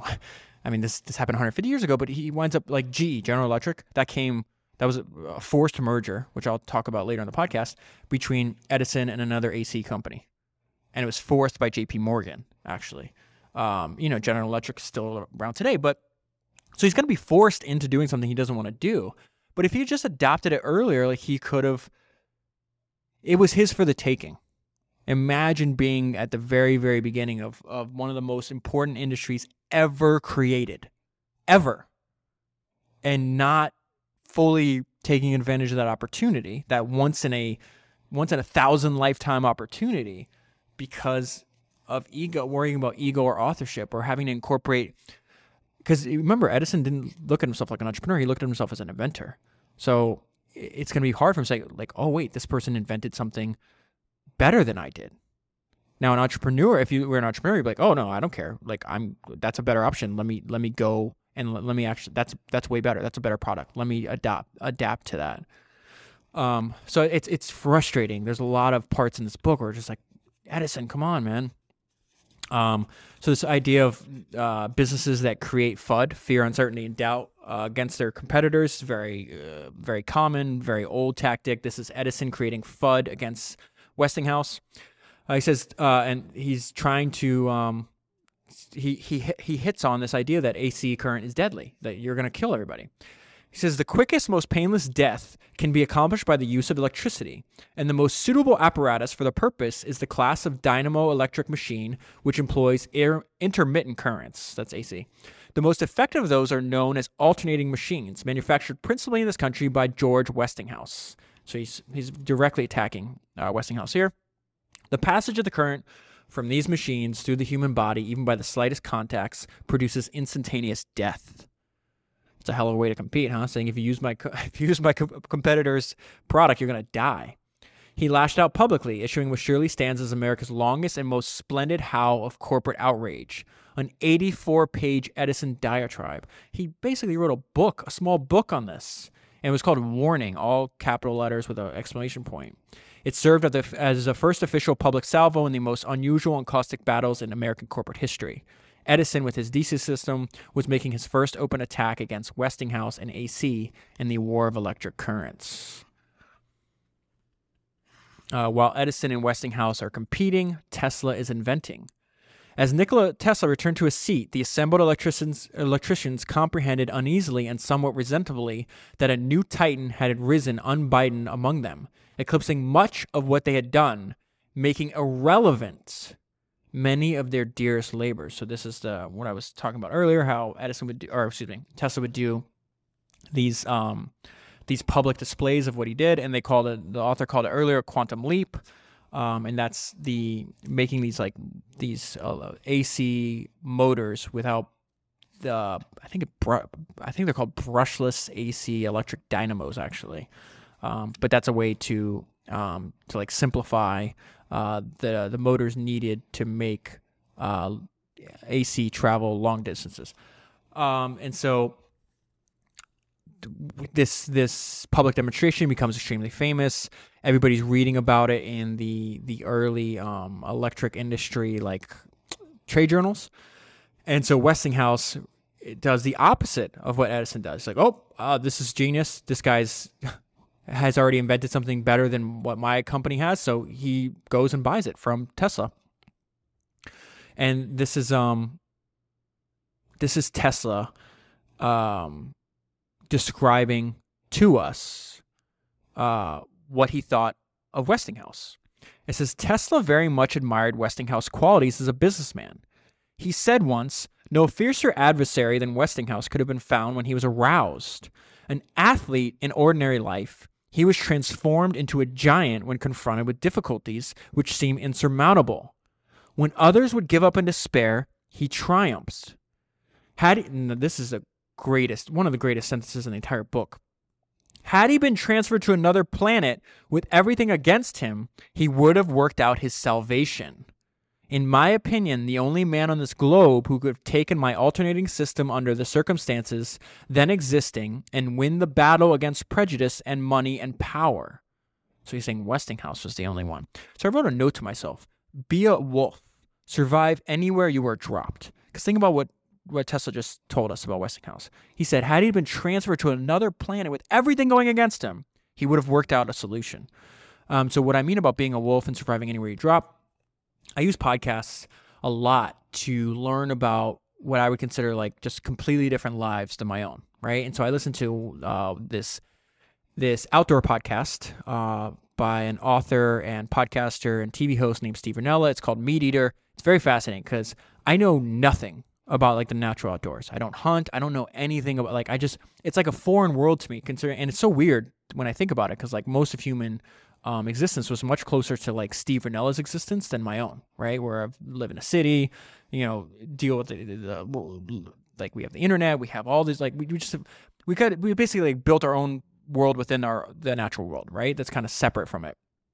And so um, it, I, I wind up fat, find like, uh, and Steve is like a, a, student of history, so he goes and talks about like how different species exist, and it's just I I, I find his podcast fascinating, and because it's a world I'll never probably exist in. So I was listening to, and he interviews a lot of like, uh, I guess the U.S. government has a lot of um, like people working for them that have that that manage like wildlife populations and and and um and like the nat the, the national parks and all this other stuff. So I was listening to one where they move they had to move around. They they, they track and monitor like how much of any given animal uh, is in an area and if like to make sure they don't go extinct, right? And what happens is they were talking about how they had to move. I don't remember the name. Let's just say it was an elk, right? You had to move the elk population a couple hundred miles, and you do that. They, they have a, like a let's say a small group of like a hundred, and you build this huge fenced-in area, right? The fence is so big they can't even see the fence, and eventually you keep uh, removing parts of the fence. So over months and months and months, um, eventually like you're easing them into it where like they you you lo- relocate them to an area they have food and water and things they need to survive and then eventually you remove pieces of the fence and they start expanding out. And as they expand out the population in- increases. And so then you have these pods of elks. I don't know what they're called what groupings of elks are called but uh, in the environment they were just moved from they're still growing and now this new environment they're still growing. So basically splitting them up and now that allows them to, to create more right and so uh, that was like interesting that they had to like be so protective of them because there's so many things that hunt them. And then Steve or somebody else on the podcast says they're like, "Oh, you you've done this with the wolf population in um, in the American like Northwest, right?" And and you've moved them. Do you have to do the same? He was asked a question like, "Do you have to do the same process where you like set up this huge uh, fenced in area where there's food and everything else?" And the guy's response, I'll never forget. He's like, "No, He's like, you can drop wolves anywhere and they'll immediately start surviving. Like basically, they're they're infinitely adaptable over hundreds of thousands, if not millions of years, to do what they're put on the planet to do. And I think there is a, an analogy there for entrepreneurs. Um, I always talk about how I learned a lot from like if you listen to the words of of I think like entrepreneurship and hip hop have a lot of like uh, similarities. And there's this Jay Z has a line that came out like 15 years ago or 20 years ago that I always think about, and he says, "Put me on any, uh, put me anywhere on God's green earth, and I'll triple my worth." Meaning, like he'll understand like how to identify opportunities, and he's basically saying, "I'm like in that scenario, he's the wolf. Doesn't matter where you drop me, I'll figure it out, and I'll I'll, I'll thrive." I'll figure out what resources are there. I'll figure out how to get what I need. I'll figure out how to combine those resources and to make them more valuable over time. And that's all you're really doing when you're building a product or doing a business. Um, so I think in this case, going back to Tesla's quote, had he been transferred to another planet with everything against him, he would have worked out his salvation. Be a wolf, survive anywhere you're dropped. Westinghouse is going to survive anywhere you drop him. Okay. Um, Oh, and Westinghouse just has a lot of good personality, like personality traits that I, that I want to um, focus on. So they're having this bitter battle. They don't even know each other, um, and eh, Westinghouse is like, "This is stupid." So in the middle of war, Westinghouse just writes Edison a personal letter. So said, he wrote a personal note to Thomas Edison. And he's like, I want to pr- propose peace here. He says, I believe there has been a systematic attempt on the part of some people to, grow, to do a great deal of mischief and create as great a difference as possible between the Edison Company and the Westinghouse Electric Company, where there ought to be an entirely different condition of affairs. So they're like, let's just talk this out. We don't have to do this. We don't have to like. Uh, there's there's plenty of room for everybody in the business, and I think Edison rebuffed him, so it didn't work out. But I I, I, I think like I think about any times I've had like personal conflict um, there's something very human. Uh, when you let's say you have a fight with a friend or a business associate, anybody else, like I think it gets really it makes it a lot worse if you just stop talking or ignore it. And sometimes you have to take a step back, let let time like get everybody calm down. But almost every other time, you can just be like, listen, let's just sit down and, and, talk about this, man. This is stupid. Let's figure out why we're having a problem and let's just come to some kind of solution. I think this personal touch is extremely important in human endeavors. So next time you find yourself in conflict, once you, as long as you're not, you know, letting anger or emotion blow your judgment, just be like, let's sit down and talk calmly, and I bet you we can we can figure this out. And in most cases, you can, and that's what um, Westinghouse is trying to do. Edison rebuffed him, and part part of the reason he probably rebuffed him is because AC was winning by a long shot. And here it says Westinghouse emphasized his company's huge success. The 1888 Edison annual report showed central station orders totaling 44,000 lights, Okay. So they did 44,000 lights the whole year. In October of 1888, his farm's orders was 48,000 lights. So he did more in October than Edison did in the entire entire year, and Edison had a huge head start on him because again, other people saw the same exact thing that Tesla and Westinghouse saw that, that the AC was going to be it was going to win out. Um, Edison does win a few battles. This is not like you know this war goes on for quite a bit of time. Um, so it says uh, Edison could feel happy about the drop in copper prices. So uh, light bulbs need copper at the time, and there was a what he's talking about there is there was like a a a small group of people f- try to corner the market on the world's copper prices and try to basically create a monopoly so they could jack up prices. That affected Edison for a little bit, uh, and it didn't really affect Westinghouse as much because AC required less uh, lighting or less copper. I don't know the exact details. Obviously, I'm not well versed in in all the materials, but that that was actually um, that monopoly was penetrated and broken up, and it was actually done by like uh, market forces, like scrap dealers or whatever the case was. But anyways, the, the price dropped. So that's what they're talking about there. His clear cut light bulb patent win in the courts that happened over and over again. Um, and Tesla's humbling in the real world of making things work. So what they're talking about is Westinghouse bought Tesla's uh, AC system, whatever you want to call it. But after a year, he left Westinghouse um, because it, they couldn't they couldn't make it work. He, he makes it work later on. They just couldn't at this point in the story. There was also the unexpected appearance of a new and powerful player. All, all through the war of electric currents, both Edison and Westinghouse were continually in the public eye, whether through their proxies or firsthand. Notably absent from this very public fray was the other major AC company, the Thomson Houston Company. So the Thomson Houston Company uh, winds up. It's run by. Check this out. If you think about think about where you're at in life, hopefully you're working on things that that you want to, but maybe like a lot of people, you're you're in a spot where you're like, man, I, I know I could do better. Uh, the guy that runs Thomson Houston, you know what he did before he runs Thomson Houston? And remember, Thomson Houston merges. They went up growing 75% of the market into General Electric. He sold shoes. He was a shoe salesman. My point being is like where you're at now is not indicative of where your life will always be. You're perfectly capable. You are human. You're an adaptable person. You can learn new skills. You can do whatever you want to do that you set your mind to. This guy went from selling shoes to running the largest electric company in the world. Come on, that's amazing. Um, Edison obviously is going to be forced into merging with him. He doesn't like the guy. Westinghouse doesn't like him either. but uh, nonetheless, I thought it, the fact that he sold shoes before he started an electric company is quite inspiring. Um, so there's this huge, really, the, the, a lot of the public uh, relations battle in the War of the Currents, is, is, according to this book, was really one-sided. Edison was really attacking Westinghouse, and Westinghouse is really smart, and he's like, just this is a lesson. He's what we're going to focus on here is don't play the other person's game. So Westinghouse hires this guy named Henrik, who's a former reporter. He's basically saying, "Hey, I need positive PR." I want positive PR. I don't want you going out attacking other people. Okay. And so Westing uh, Heinrichs uh, reads a story about same thing. They're attacking AC and Westinghouse, and Heinrichs is getting mad. So he runs up to uh, Westinghouse, or Hen- is getting mad. And Heinrichs runs up to Westinghouse's office. He's pissed off. He's like, um, and he, he just bursts in the door. He's like, "Can you believe this is happening?" And uh, this is Westinghouse saying, he says he saw that Heinrichs uh, was agitated and what he was clutching, the newspaper. The Pittsburgh industrialist cocked his great head and asked Heinrichs, Well, what's the hurry? And then Heinrich says, Don't you think we ought to say something against these slanders and false statements? Heinrichs would always remember how Westinghouse eyed him for a few seconds. Westinghouse smiled. Henrik, Heinrichs, they tell me you're quite a whist player. Whist is like a, uh, something like bridge, some kind of like game. Is that so? Heinrichs admitted a fondness. Well, then, you know the meaning of the expression, don't play the other fellow's game. Heinrichs found this thought puzzling. What did this, what did the game whist have to do with Edison? Westinghouse explained. Now, seriously speaking, all this opposition to the alternating current is doing our business a great deal of good. We are, he's understanding there's no such thing as bad publicity. We are getting an invaluable amount of free advertising.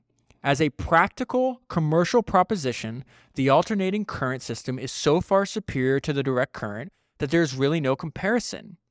By keeping up this agitation about the deadly alternating current, they are playing our game, and we are taking the tricks.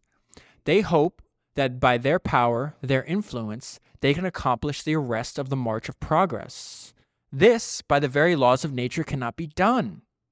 As to the attacks made against me personally, of course they hurt, but my self respect and conscience do not allow me to fight with such weapons, meaning he knows that he's in the right, because I feel that my moral reputation and my business reputation are too well established to be hurt by such attacks. By letting others do all the talking, we shall make more friends in the end than if we lower ourselves to the level of our assailants. I, I mean, I don't know how uh, you can come away from this this reading this book or listening to this podcast without an un, a lot of respect from for the mind and, and uh, philosophy of George Westinghouse. So one of the uh, ways that Edison decides to fight the war is by trying to get um, the time New York State or might be New Jersey. Let's say it's New York is saying, you know, we're going to outlaw. We, they have the death penalty. They don't want to hang people anymore, so they're asking people to come up with different, like more humane ways of killing people and they uh, come up with the idea of the electric chair. And so Edison wanted to. He he was he was um, contacted as like an expert on electricity. So he says, "Oh yeah, the perfect thing to kill people is Westinghouse's machines." And this is more uh, evidence that there's no such thing as bad publicity because they're using these machines now to kill people. And he says, despite Edison's war against alternating current, the month of September in 1890, soon after the first botch electri- uh, electrocution, so they use the uh, machine, they, they think the guy's dead after like 12 seconds. They pronounce him dead, then he comes back to life. He was never really dead, obviously. And so they had to keep electrocuting him, and it was like a very gross and like public spectacle, and it, it made news everywhere, right? So that that's what they mean by botched electrocution. Uh, the, at the, the, exact same month uh, this happened, uh, there was a banner sales month for Westinghouse Electric Company. In four short years since it was established, total annual sales soared from $150,000 a year to more than $4 million. So he's clearly winning this war. Now, he's doing a lot of sales, but he has a lot of debt. These are capital intensive businesses, like I said earlier. Um, and so there's two or three great recessions, if not depressions, that happen during this time. And they, you know, sometimes they start overseas and they spread to America. Sometimes they start in America and spread elsewhere, like many um, banking crises tend to do. And so at this at this point, he needs a lot of money to pay off all his debt because they're calling in loans because a lot of the, these banks are having runs on the banks and they need money to have to to satisfy their depositors. So this is another example that if you're going to do anything great, you have to you need a lot of pigs. What I referenced earlier, Jim Clark's idea. And so um, he's trying to raise money. The bankers are, are seeing an opportunity of weakness, so they try to like they're like, oh yeah, we're going to give you money, but we want to make sure that your company is properly managed. Okay, so this is uh, this is Westinghouse forcing them to change from being chickens to pigs. The phrase properly managed reflected an ominous turn of events. Believing Westinghouse cornered, one of the bankers saw an easy chance to gain partial control of this highly valuable industrial property. He said to his colleagues, Mr. Westinghouse wastes so much on experimentation. How ridiculous is that? And pays so liberally for whatever he wishes in way of service and patent rights that we are taking a pretty large risk if we give him a free hand with the fund he has asked us to raise. We ought to at least know what he is doing with our money. When the bankers demanded a voice in management, Westinghouse explained in a genuine and pleasant way that this was impossible. He had always run his own companies they were flourishing before this immediate need to pay off electrical credit, electric creditors, and he had no intention of being second guessed or told what to do.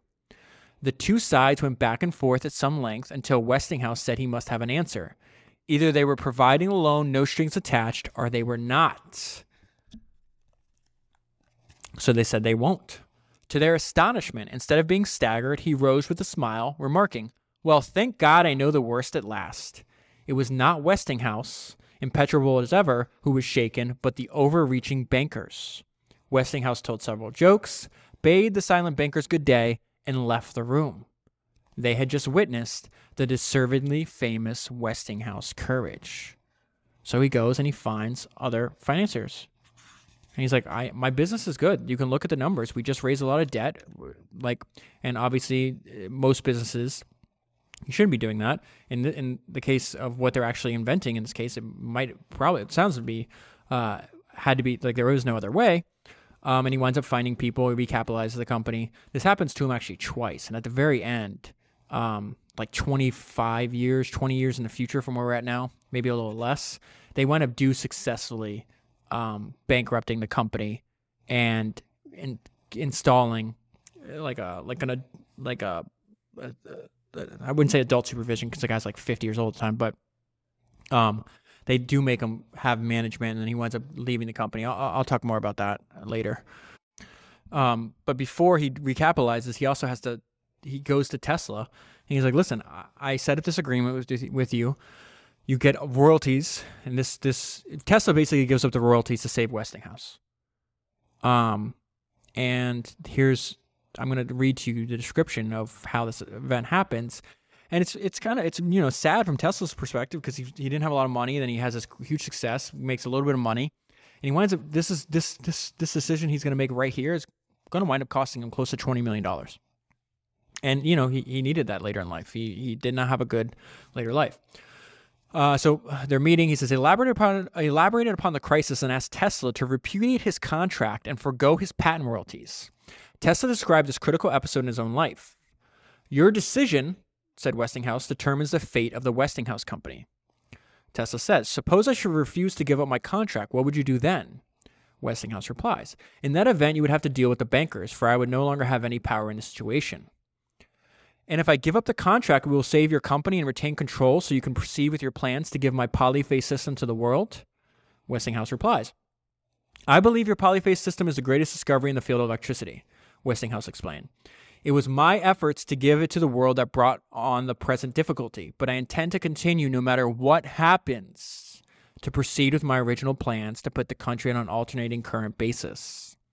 Mr. Westinghouse, said Tesla, you have been my friend. You believed in me when others had no faith.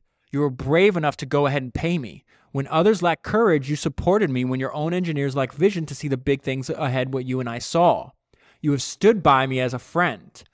The benefits that will come to civilization from my polyphase system mean more to me than the money involved. Mr. Westinghouse, you will save your company that you so you so you can develop my inventions. Here's your contract and here is my contract. I will tear both of them to pieces and you will no longer have any troubles from my royalties. Is that sufficient? That's a hell of a level of dedication that um, Tesla had to bringing electricity to the world. Um, I think our goal should be to work in an industry that excites us, like electricity excited Tesla. Here's an example of that. Tesla understood that many branded him a visionary for his deep belief in time, that in time, energy would be easily extracted from the universe around us. He pointed out, We are whirling through endless space with an inconceivable speed. All around us, everything is spinning, everything is moving, everywhere is energy. There must be some way of availing ourselves of this energy more directly. Then, with the light obtained from that medium, with the power derived from it, with every form of energy obtained without effort, from the store ever exhaustible, that's an interesting way to describe it, humanity will advance with giant strides. The mere contemplation of those magnificent possibilities expands our minds, strengthens our hopes, and fills our hearts with supreme delight. With that, Tesla bowed modestly and stood beaming as the audience rose to its feet and thunderously clapped in amazement at what they had just seen and heard. So this is one of his world famous um, demonstrations of new inventions that he was making at the time too. Um, this is the beginning where Edison is going to be starting to be forced uh, to merge. Westinghouse's determined quest for money continued. Thomas Edison might well have been gained great pleasure from Westinghouse's financial woes, were he not much in the same predicament. That's what I meant about these are businesses that created unbelievable value to the world, but uh, as far as profit at this point in time, um, not so much. The previous summer's reorganization, meaning they they they they had to raise pay off debt too, so they reorganized, was was not after all such a great arrangement. So the Edison Electric Company is being the president is this guy named Villard. He said Villard was well aware from his previous efforts to merge Edison's company with rival firms that Thomas Edison bristled at such talk. The inventor had angrily dismissed the notion that mergers would solve any problems. As for merging with Thomson Houston, that was absolute anathema. Edison had already denounced its men for having boldly appropriated and infringed every patent we use. Moreover, Edison fervently believed that were he to combine with any of his hated rivals, his inventive fertility would drive up. If you make the coalition, coalition, my usefulness as an inventor is gone. My services wouldn't be worth a penny. I can only invent under powerful incentive. No competition means no invention.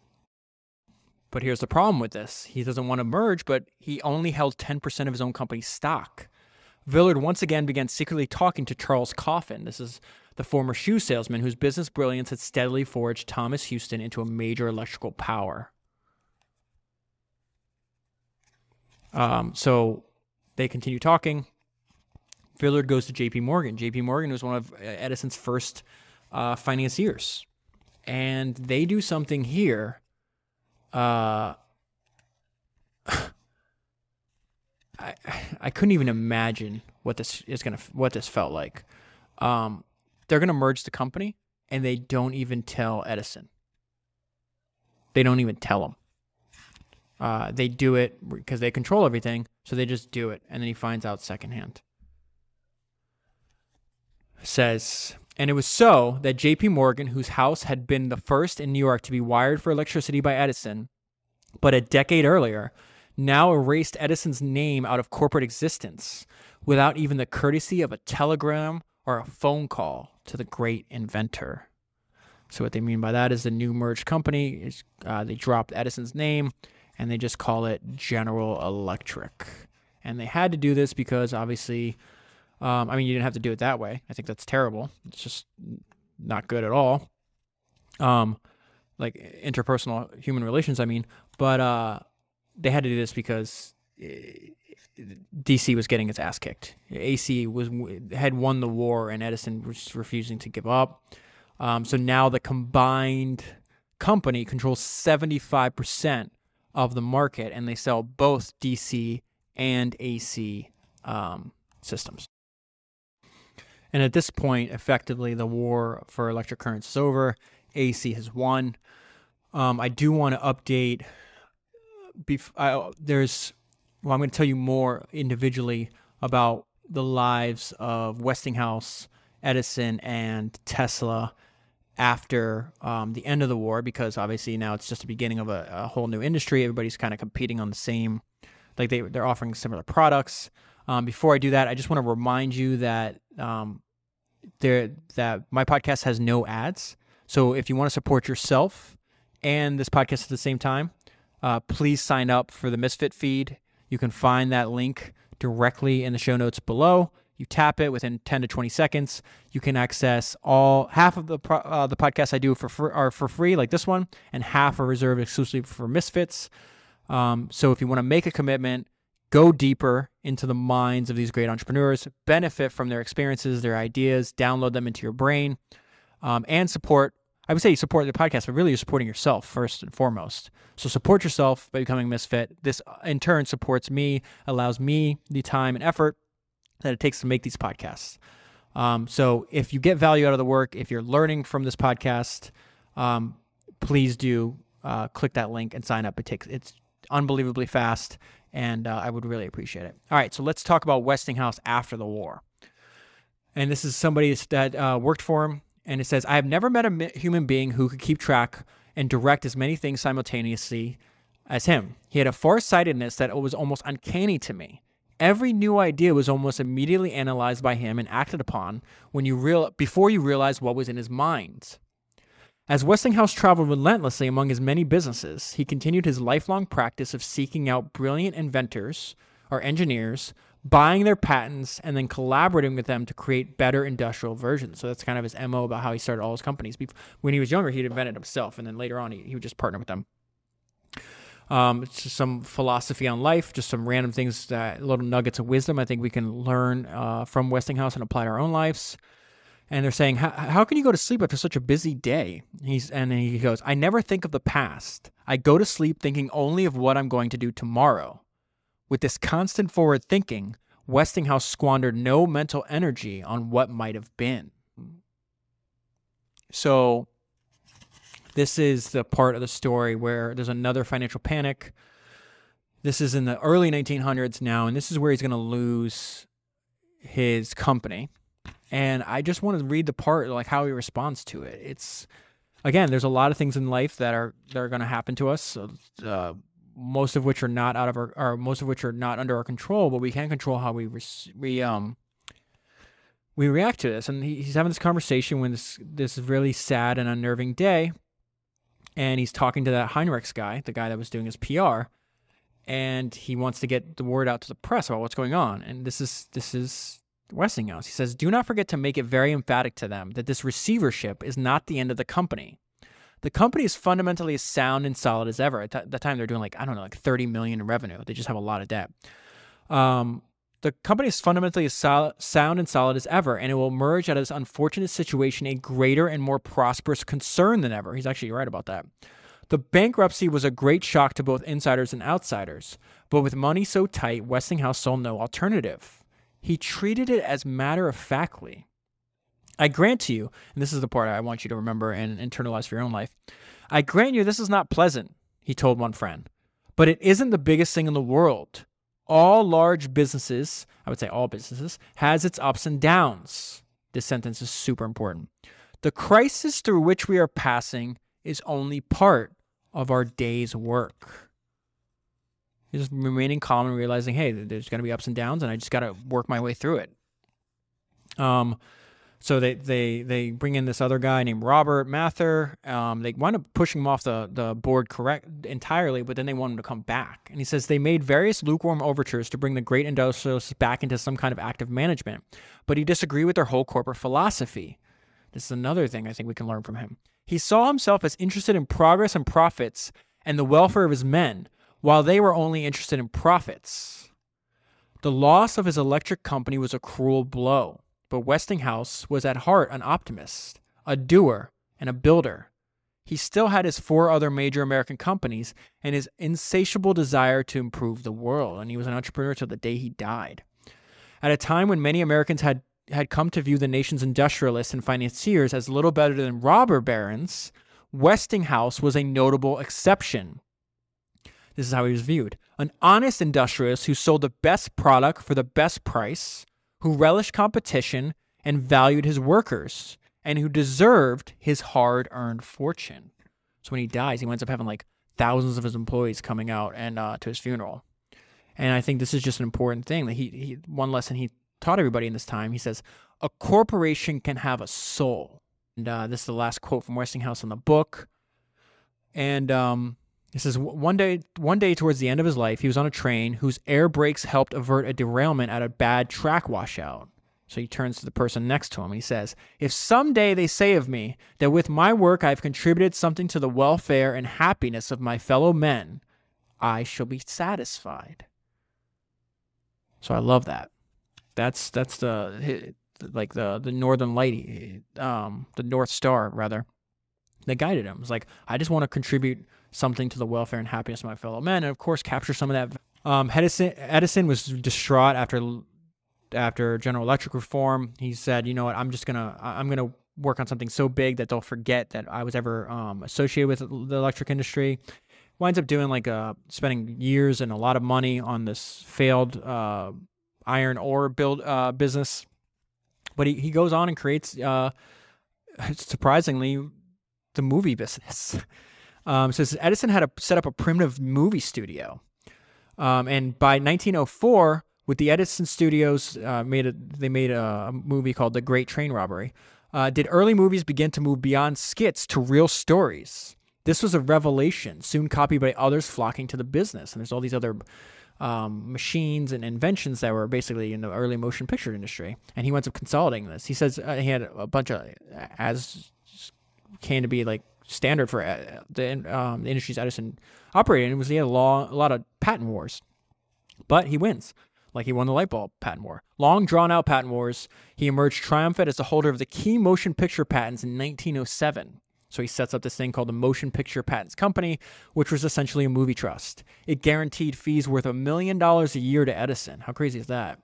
When one former colleague expressed concern to Edison about his financial status, he wrote back cheerfully my three companies, the Phonograph Works, the National Phonograph Company, and the Edison Manufacturing Company, which makes motion pictures and machines and films, are making a great amount of money, which gives me a large income.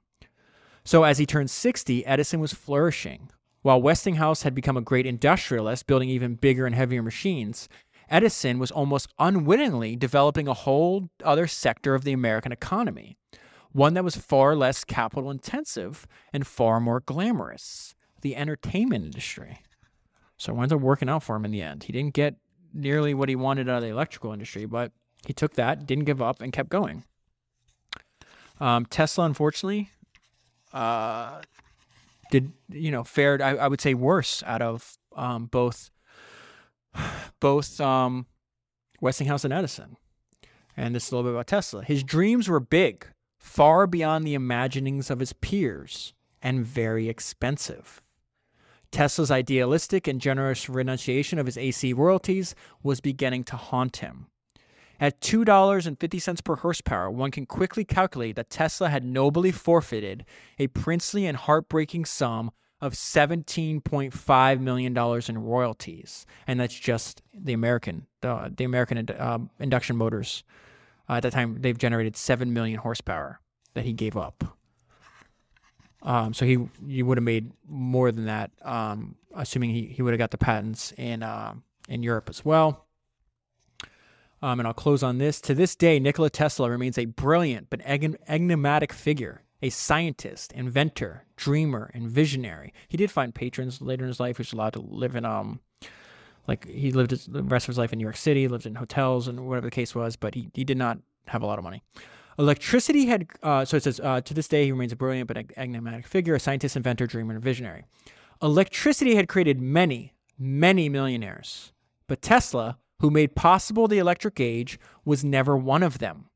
Still, he did live to see his AC system straddle the globe. Remember, that was his original goal, illuminating nation after nation and powering millions of motors. Almost 60 years after he had stepped ashore in New York, dreaming a big dream of electrifying the world, the dream had more than come to pass. Whew. I will leave the story here. As you can see from the length of this podcast, I had a lot of notes. There's a lot. I really, really enjoyed this book. Um, when it was over, I felt like I always talk about that feeling. You know, when that, you get to the end of a great book, there's this weird melancholic. I don't know even the name of the feeling. It's like you're you're very satisfied you got to the end, but very sad at the same time that it that it uh that it ended. Um, I really think Jill and her it's spelled J O N N E S. I'm pronouncing that Jones. I have no idea if that's how you pronounce it. Um, but if you want the rest of the story, support you can here's how you can support the author, yourself, and the podcast simultaneously. Um, I leave a link in the show notes for every book that I cover. Um, you click that link, it's an Amazon affiliate link. If you click that link and buy the book using that link, Amazon sends me a small percentage of the sale at no additional cost to you. It's a great way to support the author who did an unbelievable amount of work that we can learn a lot from. Support yourself by reading a great book. There's very few better uses of your time than, um, especially if you're obsessed with entrepreneurship like I am, and like millions and millions of people all over the globe. Uh, hard to find, other than outside of your own work, um, a better use of your time than reading about entrepreneurs of the past, learning from their mistakes uh, stealing their good ideas, which they in some cases took 70 years for them to figure out. And you also support the podcast at the time. So it's a win win win. Um, and you'll just get a fantastic story. Um, you can click that link, or you can just go to amazon.com forward slash shop forward slash founders podcast. You will see not only this book, but every single other book that I've ever uh, reviewed for this podcast. And if you go to there, um, you'll see which book I'm working on. It's like a way to have a sneak preview to see what next week's podcast is about. I usually post that and put it on the list uh, a week in advance. Um, what else? If oh, Misfit Feed. If you're ready to take it to the next level, if you're serious about studying, doing the same thing that Thomas Edison did, doing the same thing that Steve Jobs, Jeff Bezos, Elon Musk, literally almost every single, I would say every single entrepreneur that we've covered if you're ready to do what they've done and what they showed you with their actions they thought was a good idea, which is continue to study uh, entrepreneurs that came before you. More importantly, learn from entrepreneurs that came before you. You're missing out. You're missing half of the episodes that I've done by not signing up for the Misfit feed. So um, the value that you'll get is incalculable. The value of ideas that people spent their entire lives figuring out that you can then just download into your brain and very quickly um, it's worth who knows what that, that these ideas will be worth over your lifetime as you continue to dedicate um, your time and effort into whatever is you're working on, whatever craft that you're pursuing. So please support. Again, that's another thing where you're supporting yourself. You're supporting me and allowing me to to to spend all the time that it takes to make these. And I still, you know, I I don't know if there's another podcast on the planet that uh, that's coming out on a weekly basis that prepares more than I do. Um, you know, having to read hundreds of pages, taking notes, going back and, and looking, and trying to make something that one that hopefully you find entertaining, but uh, you know, because I think do entertainment is the is the way. It's like the Trojan horse. Make this entertaining, and at the same time, you'll learn a lot. Um, so please, if you've learned from uh, from my work and you value my work, consider doing that, and I would really greatly appreciate it. Um, so you know where to get the books, you know where to get the Misfit feed. I mentioned earlier if you leave a review, how to do that. Um, oh, and if you want, I'll leave I'll leave a link. Um, I take a lot of notes on talks by entrepreneurs, and so if you want to, um, like, I'll leave the link. I'm just gonna leave the link for the Jeff Bezos one because uh, his ideas on comparing and contrasting the internet industry with the elect- electrical industry, I think is important, especially because we are in the very beginning of this internet revolution that we're living through that's affecting all areas of our life. And Jeff is one of the smartest people I've ever come across. And he just the way he thinks about things and and his presentation was just fantastic. I not only read my notes, but, uh, I'll link to the whole um, in the notes. I link to the whole talk, and it's worth the 18 or 20 minutes it takes to watch it. So. Uh, please tell your friends about the podcast. Thank you very much for listening. Thank you very much for your support. And I will be back next week with another biography about an entrepreneur.